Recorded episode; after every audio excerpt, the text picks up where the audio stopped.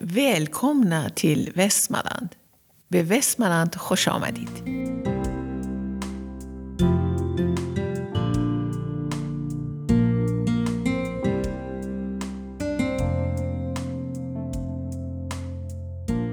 Hej och välkomna till Viksängspodden. Jag heter Margareta Henriksson och är programledare. Viksängspodden kommer att handla om Viksäng, regementet I18, Västerås, Västmanland, förr och nu och lite till.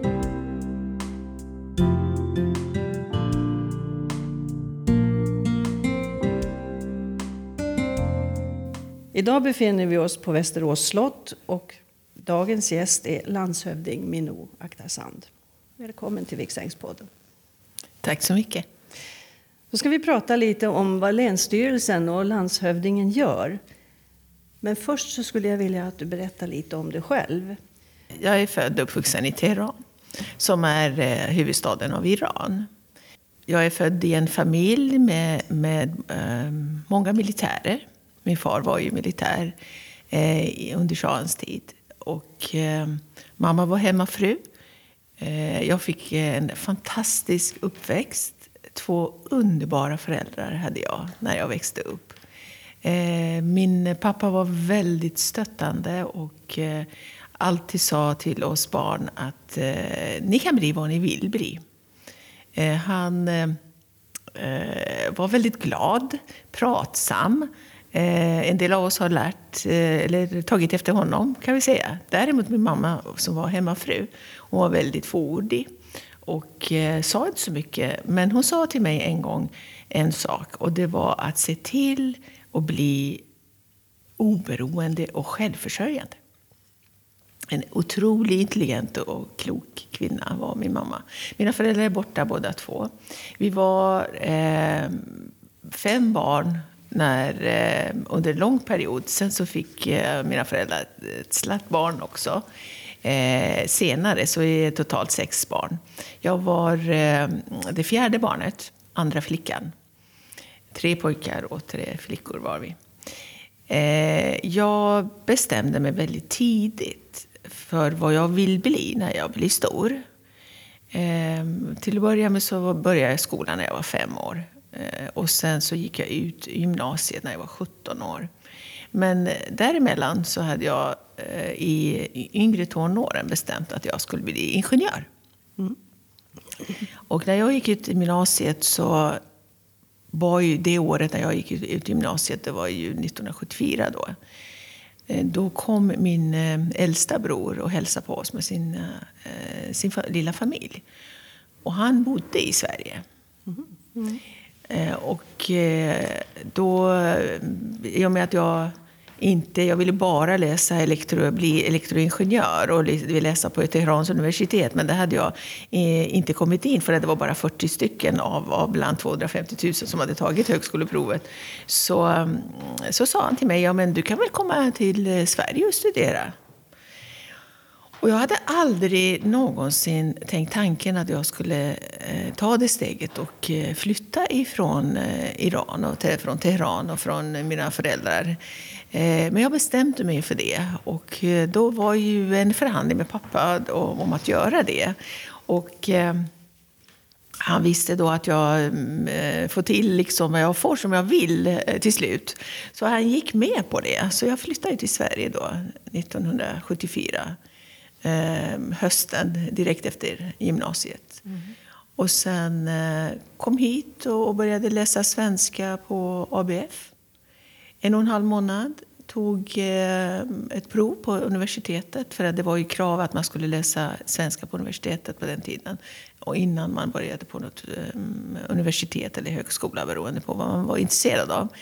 Eh, så jag började på Stockholms universitet och läste svenska då, våren 1975.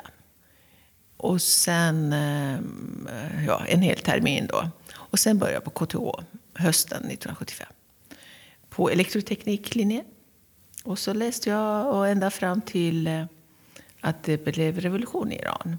Det var så att när, man, när jag kom så kom jag som gäststuderande. Och som gäststuderande, vilket även min bror när han första gången flyttade ifrån Iran gjorde. Och det var ganska vanligt på den tiden att man flyttade för att studera och vara gäststuderande. Vilket eh, de flesta av oss gjorde då. Och tanken var att jag skulle studera färdigt och åka tillbaka. För då var man gäst och man blev försörjd hemifrån och man behövde visa betyg och så vidare. Att man klarade studierna. Men efter revolutionen så eh, bestämde jag mig för att stanna kvar. Men sen var det ju inte så enkelt heller, men det var en process. Men då ingick i eh, studierna för att få ut eh, civilingenjörsexamen att man skulle göra 16 veckors praktik. Och då hade jag lyckats komma in på Stockholm Energi som praktikant och för de här 16 veckorna. Och de hjälpte mig med att stanna kvar. För de ville att jag skulle fortsätta jobba där. Så att det var eh, på den vägen så jag fick stanna i Sverige då. Mm. Eh, och sen så fortsatte jag. Jag jobbade ju på Stockholm Energi eh, några, några år. gjorde jag. Eh, däremellan så hann jag, eller när jag gick på KTH, då efter ett par år så träffade jag min man på KTH och sen gifte vi oss. Eh, så jag var ganska tidigt med det också. Var bara 19 år. Mm. Och sen, eh, som sagt, efter att jag började jobba och så, så skaffade vi barn också. Ett, ett barn.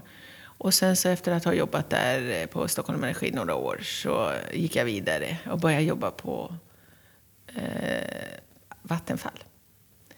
Och då var jag kvar där i 22 år. Men jag fick liksom alla passera alla nivåer. Mm. Eh, och eh, fick en fantastisk resa där.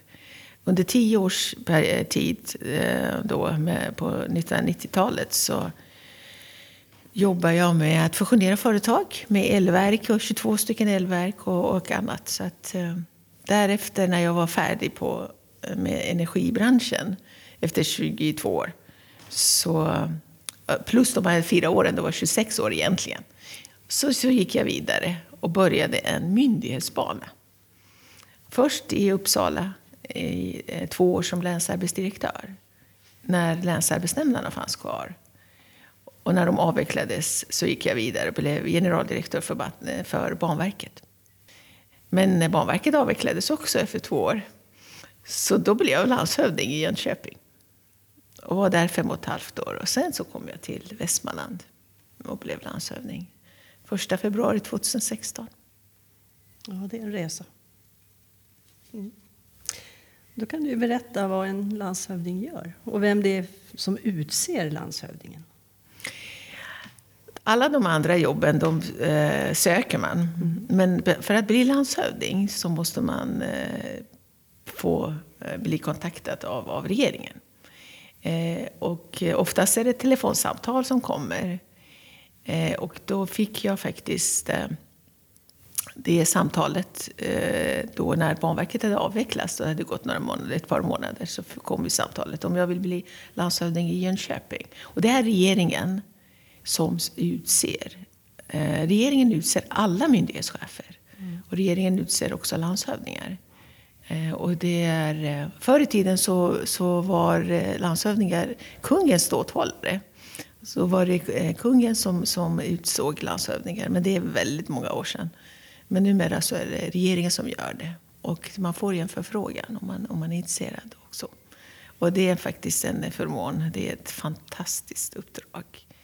Eh, som, och får man det så har man verkligen fått förmånen att, att få uppleva ett sånt fint uppdrag som landshövdingeuppdraget är. Hur länge sitter man som landshövding? Då? Som myndighetschef ja. så får man ett sexårsförordnande. Mm. Och, eh, att vara landshövding det är också att vara myndighetschef. Och då får man ett sexårsförordnande och sen så finns möjlighet till förlängning med ytterligare tre år. Det vill säga nio år totalt. Förr i tiden så kunde man sitta eh, som myndighetschef på samma myndighet under en längre period. Men då går vi tillbaka många år. Eh, nu eh, så får man bara sitta nio år. Mm. Och, men man kan byta myndighet. Då börjar man från början. Då får man sitta nio år. Mm. Eh, men sen måste man tänka på åldern också. Väldigt många hinner bli pensionärer. Mm. Vad gör du på jobbet? ja, vad jag gör på jobbet? Till att börja med så är landshövdingen precis som alla andra myndighetschefer eh, är chef för en myndighet. Och i det här fallet så är Länsstyrelsen man är chef för. Så man är chef för myndigheten Länsstyrelsen. Och det innebär då att man jobbar som myndighetschef. Men eh, jag som har varit både VD och affärsansvarig i många år så vet jag att man alltid jobbar genom andra. Och eh, det gör man även som myndighetschef. Så man har delegation, man delegerar och jobbar genom andra chefer. Mm. och sen så man, man har ju yttersta ansvaret. Och som länsstyrelsechef så är, har man ansvar för en, en myndighet som är, kallas enrådighetsmyndighet. Och en enrådighetsmyndighet innebär att man inte har någon styrelse utan man rapporterar direkt till regeringen. Och då är man chef och har ansvar för alla beslut. Egentligen så kan man fatta alla beslut själv. Men det gör man ju naturligtvis inte. Man delegerar till sina chefer. Eh, och då eh, har man också en operativ chef som man har närmast eftersom landshövdingar har eh, lite dubbla roller dessutom. Så myndighetschefen är en, en roll som man har. Sen har man landshövdingeuppdraget som innebär att man kan få jobba i stort sett med väldigt många områden som kan dyka upp. Mm. Som är av betydelse för det län man, man ansvarar för. Och eh, en eh, landshövding tillsammans med sin länsstyrelse är det högsta organet för, eh, alltså som, från staten i ett län med ansvar att representera regeringen men också se till att alla beslut som fattas av regeringen och riksdagen de implementeras i respektive län. Eh, men då ska man ta ansvar och se till att de regionala förutsättningar slår igenom också. Så att beslut som fattas av regeringen och riksdagen som ska implementeras i Västmanland ska ta hänsyn i vissa avseenden till Västmanlands förutsättningar. Så då kan det bli lite annorlunda än det som till exempel skulle göras i ett annat län. Uppsala Västsörmland eller så. Men differenserna är inte så stora naturligtvis, men man behöver ju ändå titta på den. Så det är det som är en del, det vill säga själva myndighetsrollen. Och en, en länsstyrelse har ansvar för väldigt många verksamhetsområden. Vi, har, vi jobbar med över 20 helt olika politikerområden. Eh, och har ett 40-50-tal helt skilda verksamheter som vi jobbar med. Vi, har, vi jobbar med alla sociala hållbarhetsfrågor, Agenda 2030s alla områden, som är 17 mål. Vi har jämställdhet, vi har integration, vi har eh, naturvård, vi eh, jobbar med viltförvaltning, vi jobbar med, med eh, miljö, miljö, klimatfrågor, energifrågor. Vi jobbar med landsbygdsutveckling, med vattenfrågor. Med alla frågor som, som eh, överhuvudtaget man kan tänka sig så jobbar vi eh, inom Länsstyrelsen med de här frågorna. Det är ingen stor organisation, vi jobbar inte operativt. Vår roll är att samordna, att eh, vägleda, stödja olika ehm, eh, organisationer, framförallt eh, kommunerna. Men sen också ehm, eh, se till då att, att de här besluten implementeras. Och därmed har vi också tillsyn för vissa områden. Till exempel när det gäller eh, djurskydd och den delen som oftast mm. eh, dyker upp. Mm. Berätta mer om djurskydd.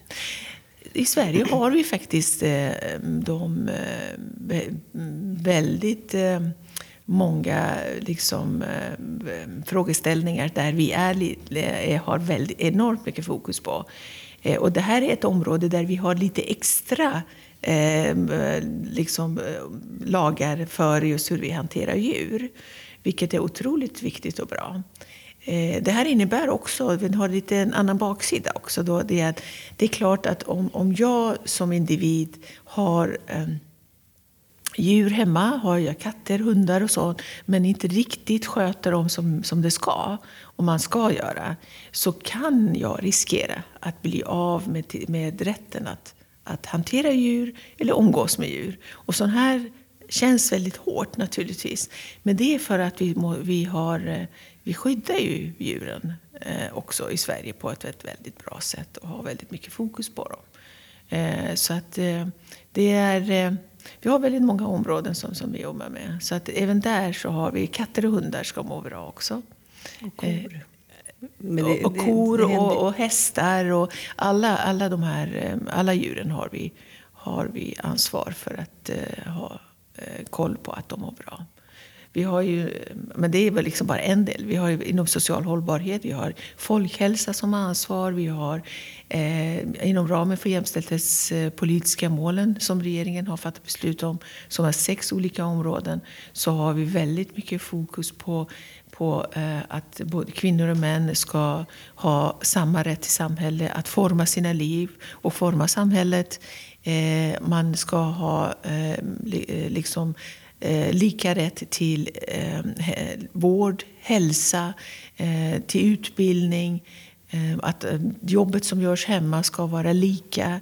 För jag menar, är det barn man ska ta hand om, är det föräldrar eller äldre? Och det, det ska vara lika både för män och kvinnor. Och sen har vi mycket fokus på Eh, mäns våld mot kvinnor är ett, ett område vi har mycket fokus på. Hedersrelaterat våld har vi fokus på.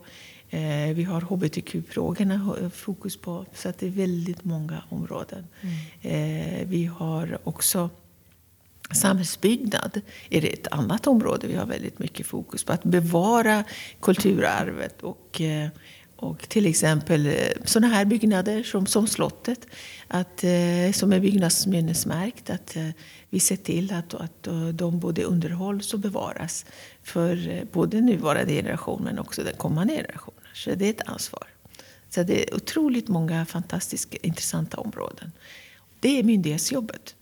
Sen har jag, då, i och med att jag har den bakgrund jag har, eh, att både som VD och generaldirektör och så, så jag jobbar ju väldigt mycket och kopplar landshövdingeuppdraget även med de verksamhets och myndighetsuppdraget som vi har. Så att jag har eh, ett stort antal samverkansorgan och, och eh, olika grupperingar och styrelser som jag, som jag leder som har också koppling till våra egna verksamheter.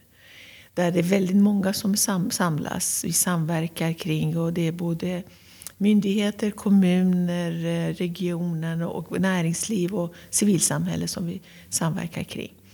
Eh, vi, eh, jag har ett miljö och klimatråd som jag leder med 160 personer som är engagerade från länet. Vi har integrationsråd med, 100, eh, med ett 50-tal personer. Vi har eh, jämställdhetsråd som har 130 personer involverade. Så många, många sådana här. Sen är en annan sak som är också viktigt. En länsstyrelse har ansvaret, eller alla länsstyrelser har ansvaret för eh, totalförsvar och civilförsvar i respektive län också. Och då är eh, Länsstyrelsen den högsta totalförsvarsmyndigheten i respektive län. Och det också kräver väldigt mycket samverkan som vi har. Sen har jag väldigt många konferenser och, och eh, möten och sånt som är kopplat till eh, frågor som har med utvecklingen av länet att göra. Nu är jag inne på de här med eh, landshövdingeuppdragen. Dessutom är jag ute och eh, träffar väldigt många människor. Mm. Och, och håller tal och kanske håller föredrag och klipper band gör jag också. Jag, jag vet ju att du ska hålla tal vid stenen, minnesstenen för soldaterna som dog i spanska sjukan i Viksäng. Mm. Och det är ju ett exempel på att vara ute och klippa band. Mm, mm. mm. Det är en ära att få ha fått den här frågan, måste jag säga. För de som satte livet, även om det var, inte var i krig, men ändå. Mm. Nej, men det var ju en väldigt stor händelse det där. Alltså mm. spanska sjukan, det tog ju oerhört många liv. Det tog ju mm. någonstans mellan 50 och 100 miljoner i världen. Men bara på lilla regementet i Viksäng så var det ju faktiskt 97 stycken som dog. Mm. Och det är väldigt många För det är just ett sånt litet område, eller hur? Ja, det är det ju. Mm. Det var ju nere i stan också, men jag, jag vet faktiskt inte hur många det var som dog. Jag tror det var ungefär 300 som dog i stan. Mm. Det är ju väldigt Väldigt tragiskt. Ja. Ja. Men så, så var det på den tiden. Att Så man inte... Så då återinvig, återinvigningen kommer ju att ske då 21 september Mm. utav stenen. Mm. Jag ser verkligen fram emot att få vara där. Och, Vad är det för speciellt med Västmanland och, och trivs du här i Västmanland, här i Västerås? eh, nej, jag, eh, alltså jag kan säga då att, eh, att bli landshövding i två olika län, Ja. det är någonting enormt unikt. Det är inte ofta det händer. Det finns ett antal på senare tid som har fått den förmånen. Eh, och jag är en av dem. Eh, jag fick ju en fråga om jag vill komma eh, till Västmanland. Och en för, förfrågan, precis som vanligt. Eh, och, eh, jag blev ju verkligen eh, både förvånad men väldigt hedrad och väldigt glad. Eftersom jag hade, eh, till skillnad från Jönköping som jag hade aldrig eh, sett eller eh, besökt, så mm, var ju Västmanland inte främmande för mig och Västerås med tanke på att när jag var VD inom energibranschen så hade jag ansvaret för elnätet för det här området, för Bergslagen. Jaha, ja. Så jag hade varit här så. Men sen så eh, visste jag inte riktigt eh, hur det där, eh, varför jag fick den frågan eftersom det fanns ju redan en, en landshövding här och så. Men jag fick reda på det eh, senare då. Så att jag, och sen så var jag på väg att mm, åka till Finland när jag fick den frågan. Jag passerade gaten när jag fick frågan. Så att då var jag tvungen att återkomma. Eh, Men jag måste säga då att jag brukar säga att jag har kommit hem när jag pratar om Västmanland. Skönt. Jag trivs enormt bra i Västmanland. Och när jag säger att jag, jag har kommit hem, eh, då frågar folk ja, men varför, hur kom det sig att du säger så? Då måste jag väl säga då att eh, Västmanlands eh, struktur är det, passar min och mina erfarenheter som hand i handske. För Västmanland det är ju ett tekniklän och eh, energilän i framkant. Eh, och jag har den bakgrunden. Mm. Och dessutom styrkeområdena i Västmanland är ju energi, det är järnväg, det är folk, eh, hälsa och välfärd eh, och det är automation och handel. Och jag har jobbat inom energibranschen och med järnvägen eh, och med arbetsmarknadsfrågor. Så det är klart att jag känner mig väldigt hemma här när jag kommer. Och så finns det så många ingenjörer här också. Så. Och det är var och varannan människa man träffar här i Västmanland är ju ingenjör. Jag är ganska nyinflyttad själv. Ja, okej. Ja, nej, men jag, vi bodde ju i Stockholm liksom var det 38 år eh, innan vi flyttade till Jönköping. Eh, och innan, innan vi flyttade till Jönköping så hade jag inte liksom, mer än att vara i Norrland och jobba där en, en månad. Eh, och, och även kanske var, bodde också veckopendlade till Borlänge när jag var banverkschef. Och sen så mm, dagpendlade till Uppsala, men det var så långt. Det var inte mycket mer. Men eh, jag, jag gillar Jönköping också väldigt mycket, men, men Västmanland och Västerås är någonting alldeles extra för oss. Du var ju eh, landshövding i Jönköping tidigare. Ja. Vad är det för skillnad på Jönköping och Västmanland? Västerås? Ja, det är, det, är, det är mycket likheter men också eh, en del skillnader. Och då börjar jag med likheterna så kan jag säga då att eh, Småland i sin helhet, som, eh, där Jönköping, eh, Kalmar och Kronoberg ingår, är ju känt för att vara eh, liksom eh, karaktäriseras eh, som entreprenörs eh, landskap kan vi säga. Framförallt Jönköping med Gnosjö som är väldigt känd med entreprenörsandan och det. Där finns väldigt många små och medelstora företag. Och det är det man, eh, som, som är eh, karaktären för just det länet. Det är det de kallar för Gnosjöandan. Ja, och Gnosjöandan. Och det, det är, eh, jag brukade säga då att oavsett vad man, vad man gör i, i Jönköping, alltså i länet, mm. så har man alltid ett, ett, eget företag vid sidan om. Och så, det var nästan mer eller mindre så, för oavsett vad man gjorde. Men det, och, och här i Västmanland är också eh, ett starkt näringsliv och industrilän. Det vill säga väldigt mycket företagande. Men det som är skillnaden är att här i Västmanland så är vi väldigt starkt tekniklän. Det är många nationella, internationella företag. Eh, som eh, ABB, Westinghouse, Bombardier, eh, Secotools, eh, Volvo, Saab, Systemair och många, många, många fler. Eh, de är ju nationella och internationella företag. Eh, de är mycket större företag.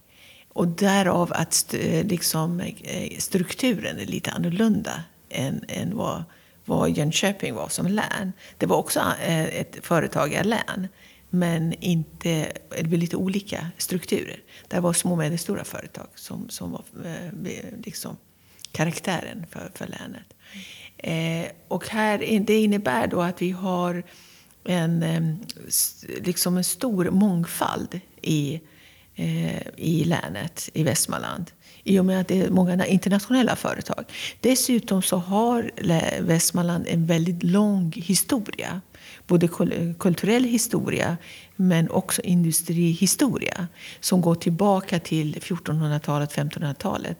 Och när vi, eh, gruvnäringen eh, var liksom blomstrade då eh, kom väldigt många personer och människor ifrån andra delar av Europa hit för att jobba. Från bland annat Tyskland och i Holland och så. Så det finns ju liksom en... en och sen kom på senare Eh, alltså, då säger jag senare, det vill säga sekelskiftet, så kom väldigt många från Finland mm. för att jobba inom industrin. Och sen kom ju eh, väldigt många italienare också på 50-talet. Så här är mångfald någonting naturligt. Mm. Mm. Eh, och eh, då är det en annan eh, struktur jämfört med, med eh, vad finns eh, i Jönköping. Det är två fantastiska län, tycker jag faktiskt, med olika karaktärer.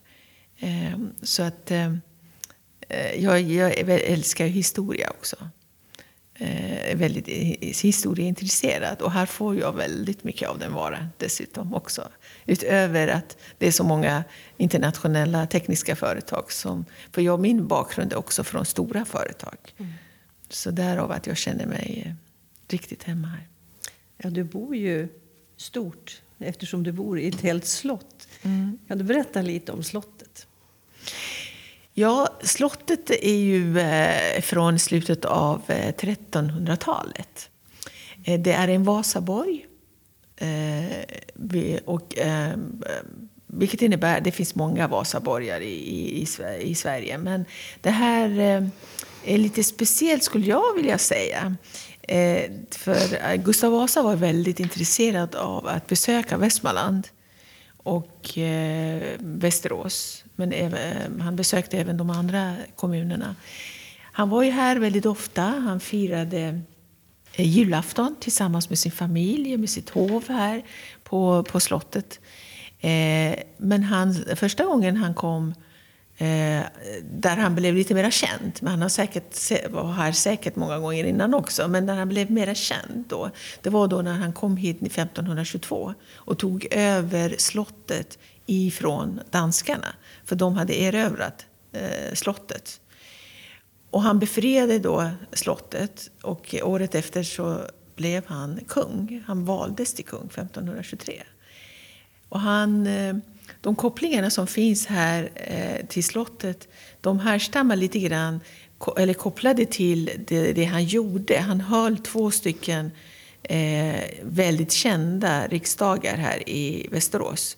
Det ena var arvsriksdagen och den andra var reformationsriksdagen. Reformationsriksdagen 1527 när, han, när Sverige lämnade katolicismen och blev protestanter. Och 1544 så var det arvsriksdagen. Vilket gjorde då att hans eh, eh, förstfödde son, Erik den XIV, kunde ärva kungariket efter honom när han dog 1560. Eh, och hade det i åtta år när han blev fråntagen sitt kungarike. och blev fängslad här på slottet i Västerås. Han var ju fängslad här eh, juni 1573 till eh, oktober 1574. Och sen så skickades han till Örbyhus i Uppsala och dog då eh, av, sägs det, av ärtsoppa som var förgiftad. Och hans kvarlevor skickades tillbaka hit till Västerås igen och är nu i eh, den, den kista som finns vid eh, Västerås domkyrka. Mm, jag har sett den. Ja. Så att här eh, var han fängslad. Och anledningen till att han var fängslad här på slottet det var att eh, slottet var inte bara residens för landshövdingen utan det var också länsfängelse. Och det var ända fram till 1857. Det finns fängelsehål nere i Ja, det finns. Och där ja. fanns ju eh, danska soldater också fängslade. Vilket bevisades då i eh, sommaren eh, 2016 när de grävde på Borggården här för att komma åt eh, vattenrören och sånt. Och då hittade de två stycken eh, dödskallar och en eh, kanonkula. Och de dödskallarna har visat sig eh, vara från danska soldater. Okay. Mm. Så var det, det lite historia.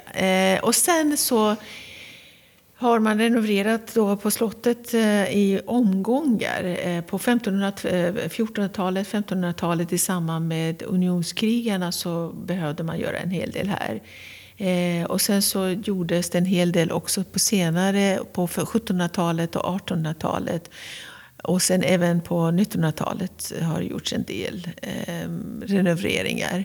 Det som eh, slottet brann eh, 1736 vilket gjorde då att all inredning som var från eh, Vasatiden försvann. Men eh, i övrigt så kunde man behålla slottet i alla fall och kunna eh, liksom eh, alltså rädda den helt enkelt på något sätt. Men inredningen är på, från senare tid. Eh, och exakt eh, vilka, vilka möbler från vilken tid, det, det, har jag inte riktigt koll på. Men den mattan vi, vi sitter på, den är eh, 74 kvadratmeter. Den är gjord i Indien. Den är eh, gjord för det här rummet. Eh, det här rummet kallas för eh, hörnsalongen. Och det är det här rummet som ämbetet tar emot alla gäster när de kommer. Och då brukar man samlas här och sen så hälsas de välkomna och presentera, presentera sig och så. Och så, så händer det lite, antingen är det någon konferens eller någon middag eller någonting. Den här mattan, den, i och med att den var så stor, den kunde inte komma eh, liksom tas hit genom trappuppgången och inte genom hiss, med hjälp av hissen heller.